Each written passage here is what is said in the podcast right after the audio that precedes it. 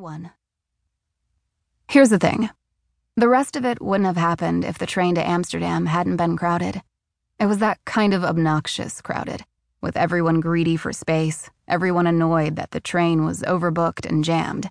So I kept my head down once I had a seat, and I tried not to look up.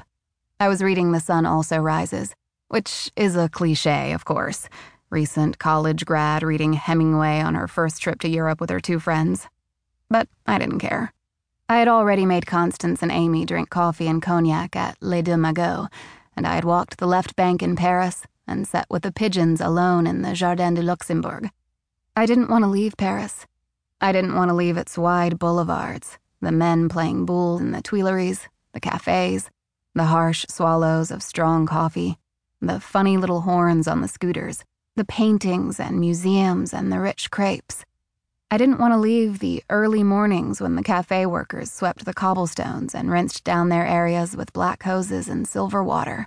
Or the evenings either, when sometimes you smelled smoke or chestnuts, and the old men with the long fishing poles sat on their three legged stools and threw their lines baited with maggots into the Seine. I didn't want to leave the booksellers along the river, the moldy stalls lined with old, yellowed books the landscape painters who came and spread their oils across stretched canvas, attempting to capture what could never be captured but only hinted at, turned into a ghost of what the city held. I didn't want to leave Shakespeare and Company, the English bookstore, the Echo, the long, long echo of Hemingway and Fitzgerald, of nights splashing in the Ritz fountain, or squinty eyed Joyce nibbling through his prose like a mouse hungry for print.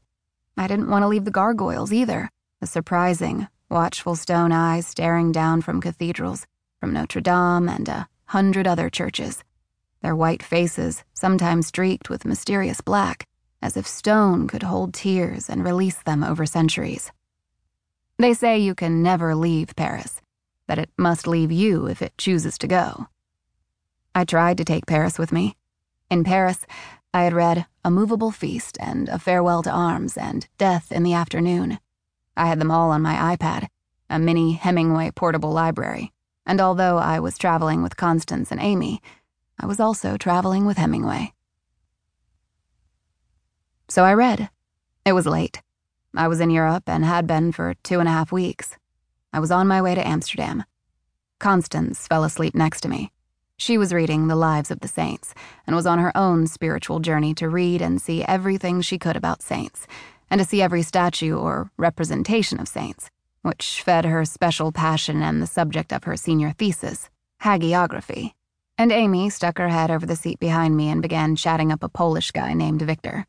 Victor smelled like sardines and wore a fatigue jacket, but Amy kept elbowing me a little when he said something she thought was cute, and her voice got that sing songy flirtatiousness that meant she was roping a guy and tying him up.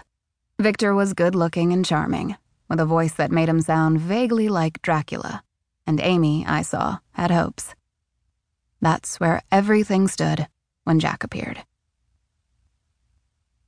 Could you hold this? he asked. I didn't look up. I didn't understand he meant me. Miss? he asked. Then he pushed a backpack against my shoulder. I looked up. I saw Jack for the first time. Our eyes met and didn't let go. What? I asked, aware one of us should have looked away by now. He was gorgeous. He was actually more than gorgeous. He was big, for one thing, maybe six foot three and well built. He wore an olive fleece and blue jeans, and the way they hung on him made the combination look like the most interesting outfit anyone had ever thought to wear.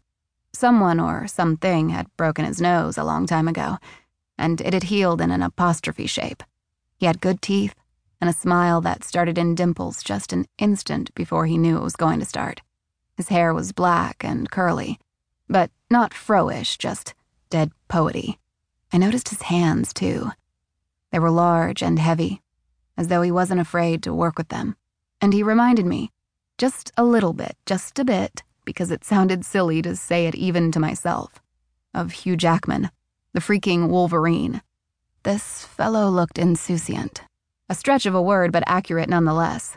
A man who lived behind a wink that indicated he got the joke, was in on it, didn't take it seriously, but expected you to go along with it. What that joke might